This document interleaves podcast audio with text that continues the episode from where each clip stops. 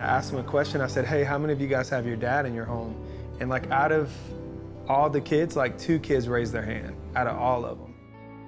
We didn't need money to show up in the neighborhoods. We didn't need money to walk in there and, and gain their trust. We needed to spend ourselves by taking up our time and going into the neighborhood, and all that mattered to them was that we came back. And we have, just like they have, anybody has, the opportunity to give people a voice again. No, you're not. You're great. Come on. I don't think we necessarily came into it with a plan. No plan. No plan at all. It was it was literally like, hey, let's just keep showing up and getting to know these kids. And at first, how do you create a plan for people that you don't know? It was as simple, and I know it sounds crazy, it's as simple as just showing up. Wanna see what would happen if I kept showing up on your doorstep? Got no silver or gold, so I listen instead. Now, how does that sound to you? The simplest thing that really hit my heart was stop for the one. Just make it about that one. People don't realize the power in asking people what their name is. We all have a story to tell, and most people don't get to tell it unless we ask. I tell people a lot of times, like, your purpose comes from your pain, and that was my case. Anybody can do what we're doing. You know, somebody out there listening might be called to something that's more relatable to their particular pain. But really, I think all it takes is is saying, "What need can I meet today? What need can I meet tomorrow?" And then these dreams come, and God mm-hmm. grows it, and things develop, and people start supporting you, and they start coming along and spending their selves to help you. But in the beginning, Just start small. it starts small.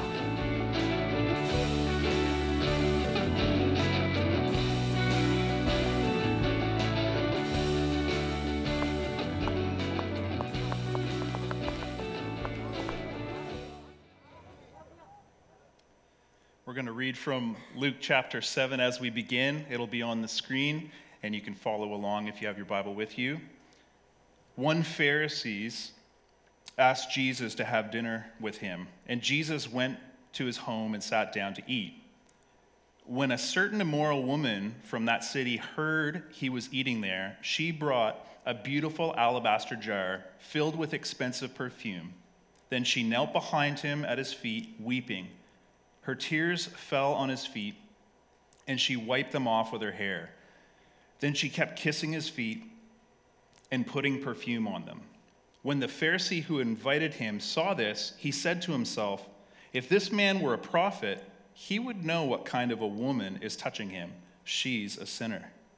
Then Jesus answered his thoughts. Simon, he said to the Pharisee, I have something to say to you. The first application that we have, we're already just in the intro, but is, is to pray. And I believe in this time God has something to share with us, and we need to say, yeah, say it. So let's pray. Father, we thank you that we just had a, a wonderful time of prayer, a wonderful time that we could be praying for others, uh, different requests, and we thank you that we also get to celebrate uh, all that you're doing. And in this time, I just pray that you would make this clear, that you would speak to us from your word, and God, that your Holy Spirit would open up our hearts, open up our minds, and, and you would loose my tongue to speak tonight. We pray in Jesus' name. Amen. Well, it's good to be here. We're in a series called 12 Neighbors, and this is pretty exciting. We haven't done something exactly like this before. Uh, if you missed last week, you can go back online and watch it. I would encourage you to do so. I thought Marcel did a fantastic job. I thought it was really awesome hearing the why behind the series. And he shared, I won't give too much away if you need to go back and hear it, but he simply asked a question. And he felt that God was answering a question. And, and this is how the 12 Neighbors series came together. And so, if you need to watch some of the other videos, you can go to 12neighbors.com and you can watch those. You can type in the American or the Canadian spelling, it'll get you there either way.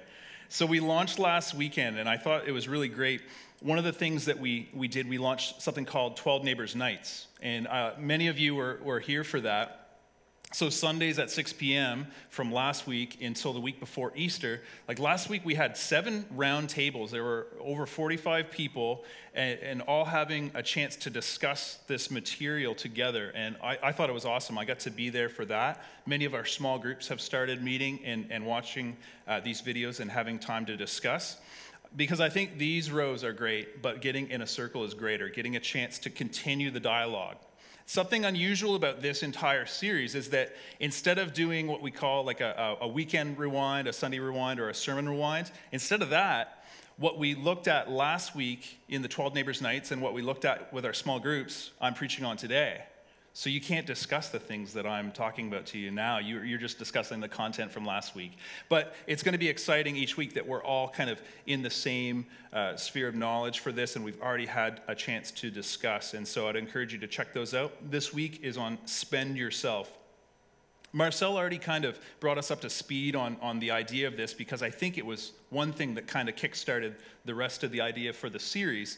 And so, where it came from is Isaiah 58. And we're going to read just, just two verses there to, to get started in that. But this is, this is what was, uh, this is part of what was on Marcel's heart as he looked into this. It says, If you do away with the yoke of oppression, with the pointing finger and malicious talk, and if you spend yourselves in behalf of the hungry and satisfy the needs of the oppressed, then your light will rise in the darkness, and your night will become like the noonday when we think of the word spend, I think we often think money, right?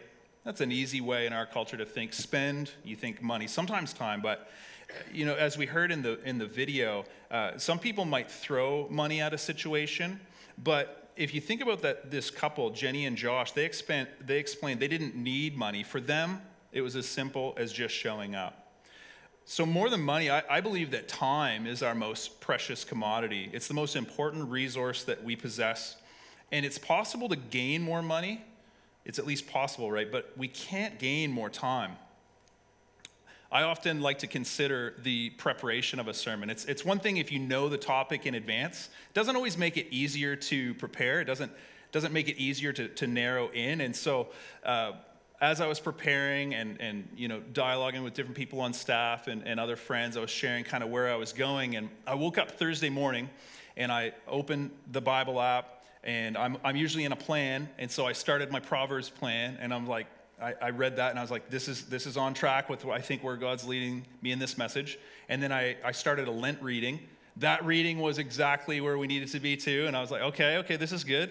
I opened up my email, and then there was a, a, a blog that I get uh, via email. There's only one that I get. It's Seth Godin, and his was on, on point too. So I just felt like, okay, this is this is perfect. So Thursday was the day where it went from kind of the research and, and, and getting everything together to like, okay, yeah, that kind of confirmed like like three right in a row. So I woke up like, let's do this. Didn't make it any easier, but at least I knew what I, what I was doing. So I wanted to read this very short quote that I got in my inbox. It's from Seth Godin, and it says, Time and money, and in quotations, I can't afford it or I don't have time, almost always means this is not a priority. When we care, it's amazing how much we can get done. One way to choose to care is to be clear about your priorities, which means being clear in your language. And so we can say to ourselves, I'd love to do that, but it's not a priority. Remarkable work is usually accomplished by people who have non typical priorities. That was a huge challenge for me as I was thinking, uh, because it, it, really did line up with the, the proverb I was reading and, and then considering uh, the spend yourself and, and considering it as more of an investment and, and where our priorities are. And so that's tough because we've already been discussing this. It didn't make it easier but in the several discussions that I had last week, time was the, the hardest thing, I think, for many people, is, and the awkwardness of giving your time and not knowing how it's going to be received. So we're going to read uh, from Isaiah again, but I'd like to read from the English Standard Version, starting at verse 10. It says, If you pour yourself out for the hungry and satisfy the desire of the afflicted, then shall your light rise in the darkness, and your gloom be as the noonday. And the Lord will guide you continually and satisfy your desire in scorched places, and make your bones strong, and you shall be like a watered garden, like a spring of water whose waters do not fail. Notice we added verse 11 there. So, verse 10 is really our part, verse 11 is God's. I was reading the message as well. I actually started with these verses earlier in the week, and I kind of jotted down different versions, translations, paraphrases. I, I love to read uh, from different ones. Sometimes maybe I'll miss something, or maybe I won't understand a term or something like that. And what I loved is the title that was above the message portion of it from Eugene Peterson is A Full Life in the Emptiest of Places, which I thought was really good. I thought that was really helpful to, to kind of bring a connection to it, kind of a theme for this. And here's what I want us to realize today is that there's an important connection between pouring out and filling up, between filling up and pouring out. In order to pour something, it first needs to be filled up. So we fill it up.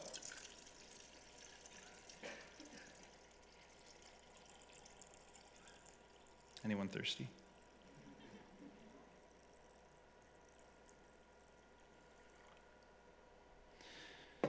We fill it up first. I think we have more potential input than ever before. This right now, for some of you, is, is, input. For some of you, you might have your Bible open, you might have been making notes already. Um, this is a time maybe to, to, to gain understanding. Hopefully, God is speaking, not only me. And so, this is a, a point of input. But you know, on the way home, you could be listening to a podcast and you could have some more input. And you could watch a show later and have more input. You could be reading a book and have more input. I think more than ever, we have more opportunities for content to come in. And, and even here in the church, we get filled up on the weekend. We can be filled throughout the week in our devotions, in our, in our prayer time, uh, hopefully in small groups. But the problem is sometimes people fill up, but they don't often pour themselves out. This made me think of, of, of something really, really simple, but uh, I remember when I was in Bible college, one of my professors, he was talking about the Dead Sea. I've never been there, but has anyone been to Israel? Has anyone been to the. Okay, okay. did you float there? Okay, that's a, pretty much all it's good for, though, right? Um, so, the idea of the Dead Sea, if you hadn't already known, is that it's mineral rich. There's plenty of good stuff that come into it, but because uh, ju- just think, I, just to, to kind of simplify it, think of, of salt water. Think how much easier it is to float in, in, in the ocean rather than just your swimming pool, unless it's salt water. But in the Dead Sea, yes, all of this comes in, but it just stays there and nothing can live because it's, it's too much. And there's no outlet, there's no way for it to pour out. So that made me, made me think of, of this connection. Yes, we need to be filled up, but if we don't pour out, there's no life. And so you get filled up, and then you pour yourself out. And an important thing to note on that, I would say that you need to pour yourself out, out, but it might not be that you fill someone else up. That's not necessarily up to you, but your, your job is to pour yourself out. We need to do that. We're going to go back for a moment to Luke 7. And as I was reading in Luke 7, this, this is kind of interesting. There are a few accounts, there are a few parables, there are a few stories that are in Matthew, Mark, Luke, and John, and this is one of them. And I think that's really cool, but they're a little bit different. So there's some similarities between Matthew and Mark, just thinking in, in order there. There's, there's a lot of similarities there. Luke's account that we just read, a little bit different, and there's an extra included parable that we'll see in just a moment, but it's a little different. And then in John, John's often the different one, right? Of course he is. And John, John doesn't mention Simon, but he, he does name the woman and, and says it's, it's Mary who anointed Jesus. And just a thought on different accounts, because this has been a struggle for me. Uh, not, not discouraging, but I've often wondered when you see the discrepancies is that a problem? Do you ever wonder that? How come they're not all, wouldn't it be easy if they were just all copy and paste? Well, I've, I've heard this a few different ways. I heard one person give the example of imagine there's an accident, and then the police come and ask different eyewitnesses to give an account.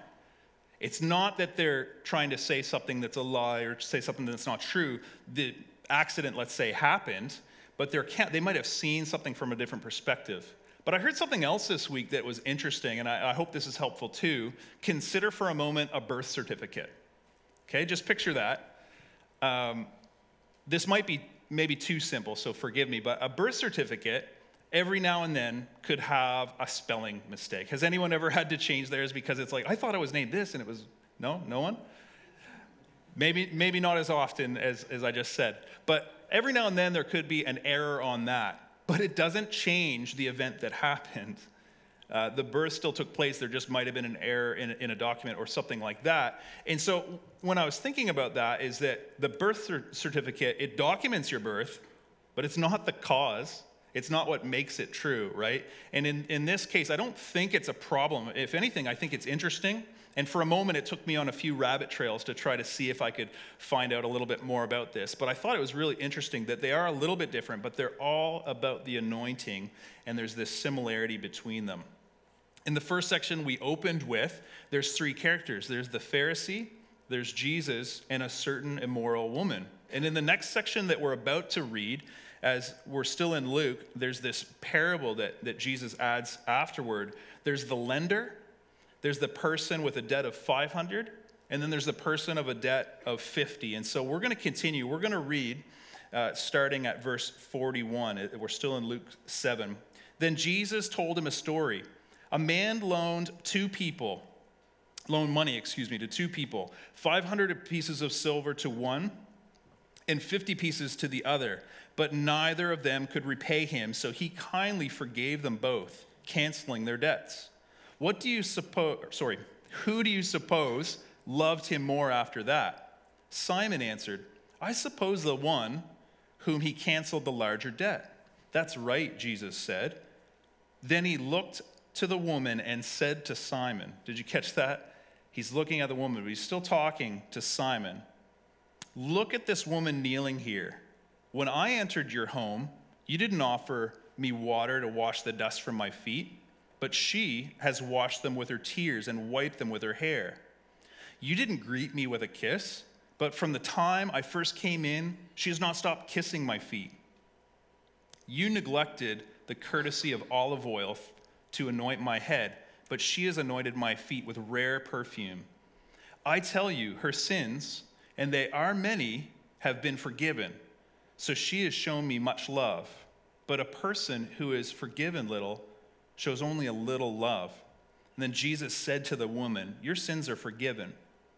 The men at the table said among themselves, Who is this man that he goes around forgiving sins?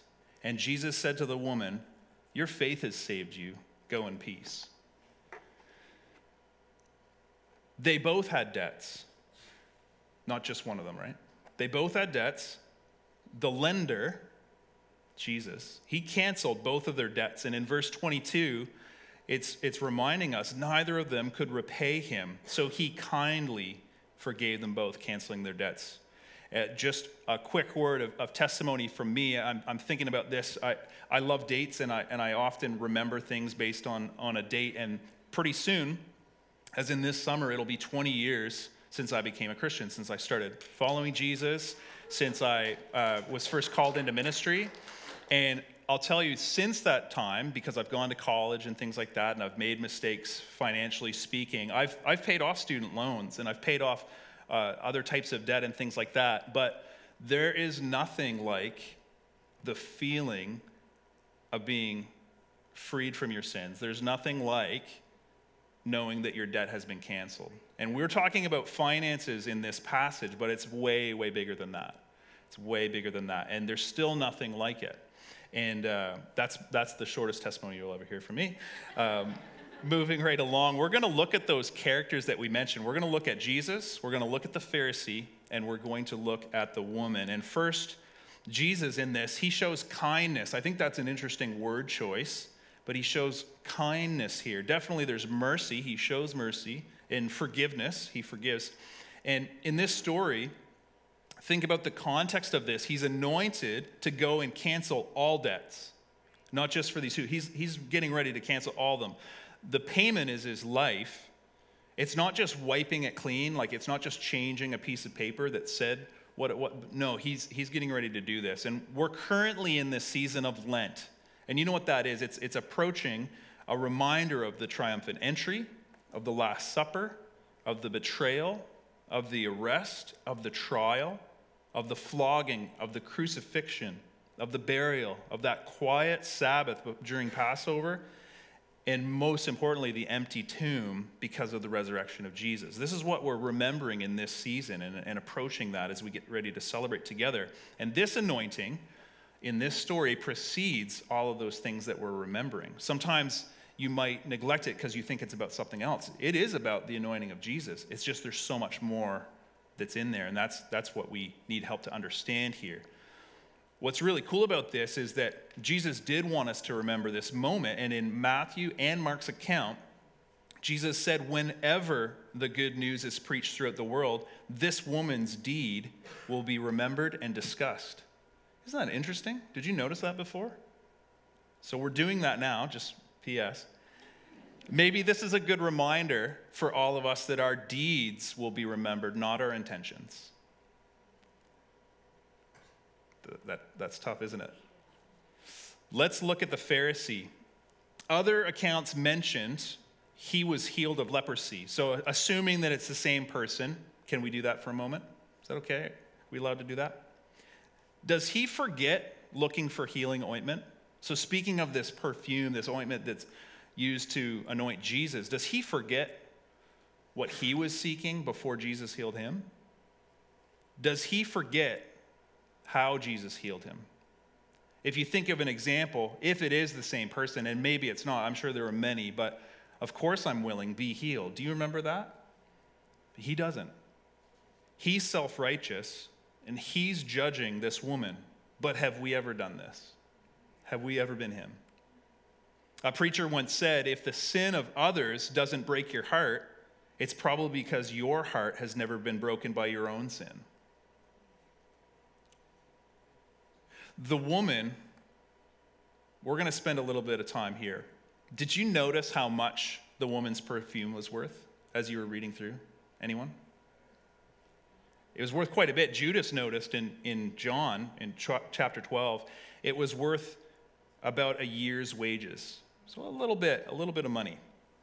And he agreed to betray Jesus for a tenth of that. Isn't that interesting? It's not just about the perfume or the cost, though. I don't, I don't think it ends there. I don't think it's just about that. But she poured herself out. And in verse 38, it says she knelt behind him. So keep in mind, this isn't a table. I know there, there's some pictures of, of like the Lord's, like the, the Last Supper, where it looks like they're, they're in, in seats like this. No, they weren't. Sorry. Sorry about that. They were reclined. And you can see this in the note. I'm not making this up. And so, you know, they'd lay on their side, and so their feet would be out behind them and they'd be leaning towards the table. Can you picture that? So when she comes up, she's not even actually near the table, but she is at his feet. Does that make sense? Can you picture it? So she's there pouring herself out. She's weeping. Her tears fell on his feet, and she wiped them off with her hair. She kept kissing his feet and putting perfume on them. Isn't that interesting? And uh, a, fr- a, friend reminded me of this today, as, or this week as well. From, from John, it accounts for this, uh, this house was filled with the fragrance, fragrance of this perfume. But I was wondering about this. So we thought about, you know, Simon, was he the leper? Maybe. Uh, in this case, was she already forgiven? Was this Mary, as mentioned in John? Or could it have been the woman from John chapter 8? Do you remember when Jesus stooped in the, in the sand? What, was it her? I don't know. Could have been. Either way, Jesus didn't just say she was forgiven. He didn't just say, go and sin no more. No, Jesus went to the cross for her. So she anointed him, but he went to the cross for her. Much love is, is a, a phrase that, that comes up a little bit in here.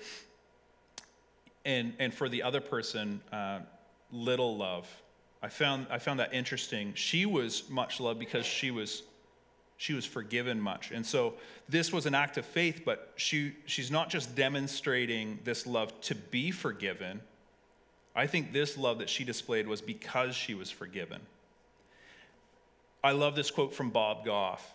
there's a book that he has out called Everybody Always, and it says, We don't need to be who we used to be. God sees who we're becoming, and we're becoming love. Imagine this woman, imagine the empathy that she can now extend to others. And did you hear the line in the opening video about our purpose coming from our pain? That's often the case, and I bet that she used that. Seeking love could have been the cause of her pain, but now love has become her greatest purpose. So when we're thinking about how to neighbor, I love that the question of 12 neighbors isn't just how to be a neighbor or how to be a good neighbor. It's actually, think about this word, it's how to love my neighbor, right? Love is the key ingredient. And um, it wasn't shown in, in this video, but uh, episode 2A that we started with last week in, in our, our 12 Neighbors Night and also with our small groups and stuff this week, there's Sarah, and she's from Fredericton. And it's kind of cool to see something awesome going on in our own city. This is what she said about loving your neighbor. She said that loving your neighbor would be just the unconscious drive to help no matter what, putting someone else above yourself, someone that you might not even really know. Isn't that good? Um, I mentioned I, I love looking at, at, different translations, different uh, versions as I'm, as I'm studying. I think it, it's good for us when we're doing our devotions too, because sometimes you can overlook something if, if, if it just looks so similar. And when I was reading this next passage, this was something that, that we had an opportunity to look at in our discussion guides this week. It's 1 Corinthians 13 3. But from the message, Paul says, If I give everything I own to the poor and even go to the stake to be burned as a martyr, but I don't love, I've gotten nowhere. So no matter what I say, what I believe, what I do, I'm bankrupt without love. I'm bankrupt without love, Paul said. Notice he didn't say I'm bankrupt because of love. You know, sometimes we think that when we spend, we don't have anymore. Um, not the case here. There's something about spending our love that fills up our emotional bank account rather than depleting it. Have you ever asked someone for directions? A couple weeks ago, I was walking downtown. I wasn't in a huge rush. And so when someone stopped and said, oh, I, I, can't, I could tell that there was someone coming towards me, and I, I could tell, they're like, Where do I find such and such a place? And I was able to see, oh, I knew it was the next block. I knew exactly how to get the person there. When I gave them the directions, a, a really wonderful thing happened. I still had them. I still knew how to get to that place. I gave them directions. They were able to go and use that, and I didn't lose them. Isn't that fantastic? You could love someone and still have more to give. Sometimes you need to hear just something dumb from me to, to, to like grasp it, you know what I mean? You know, speaking of 1 Corinthians, Corinthians 13, how many people had it at their wedding? You don't have to raise your hand. Most people think that this is is kind of like set out like Paul was like, you know what? There's a lot of people that are going to get married in the future. I need to give them something really good, right?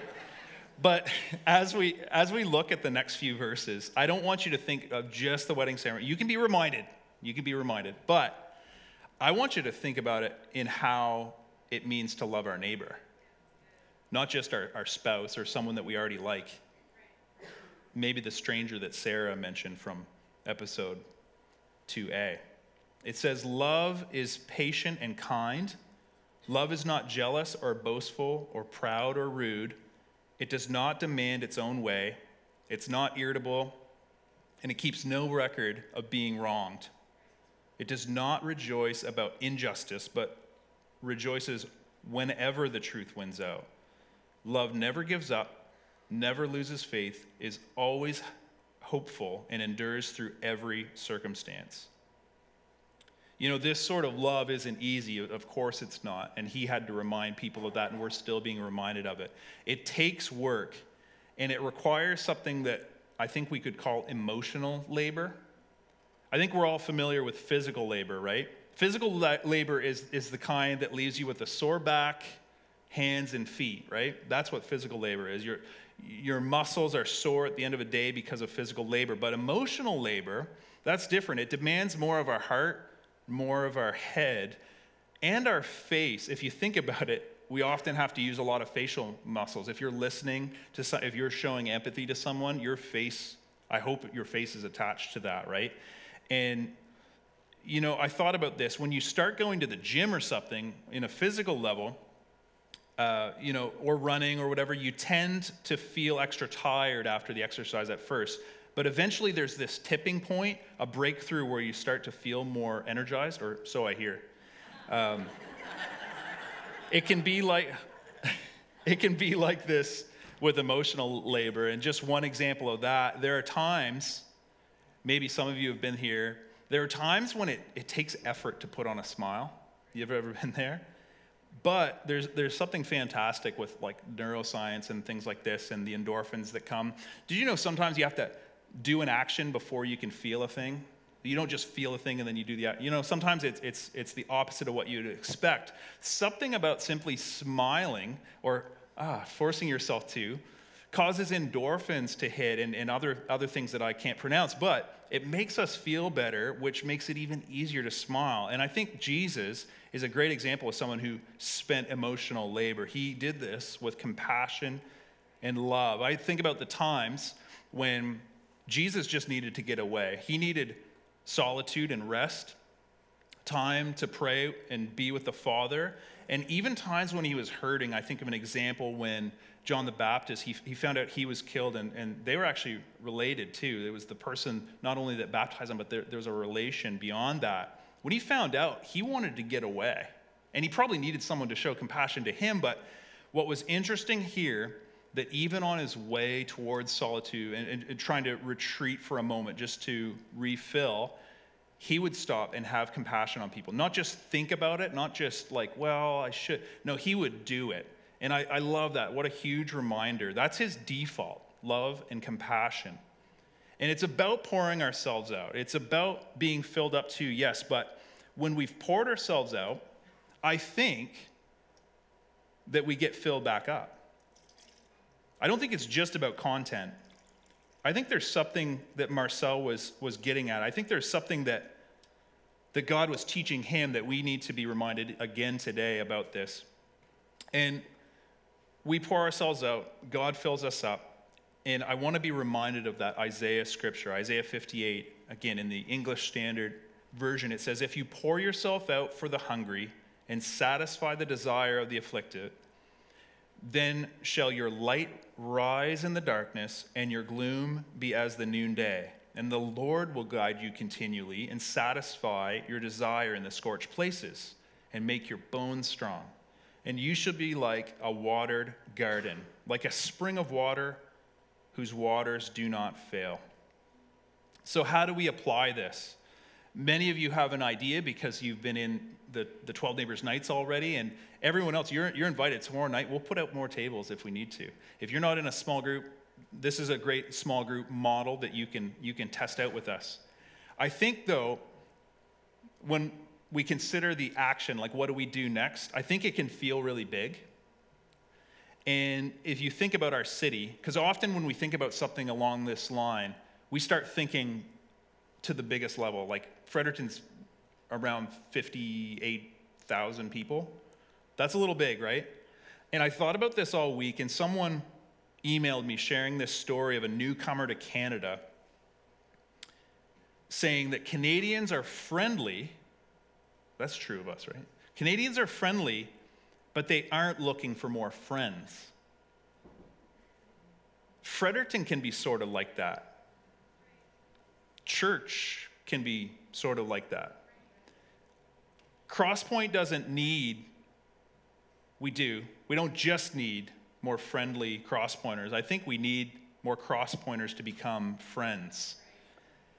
And this is one of the reasons we're encouraging small groups in this season and the 12 Neighbors Nights and these opportunities to get together more than just friendly friends.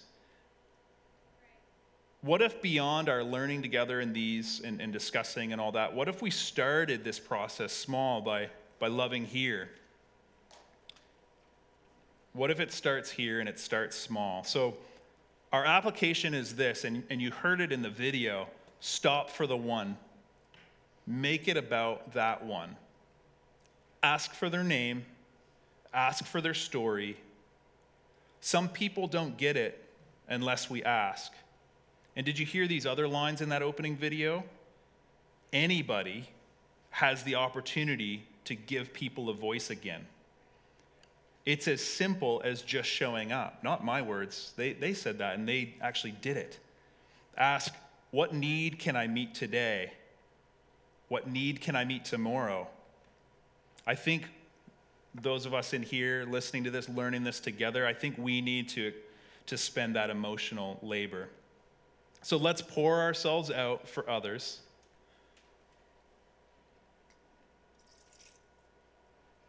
And be filled up.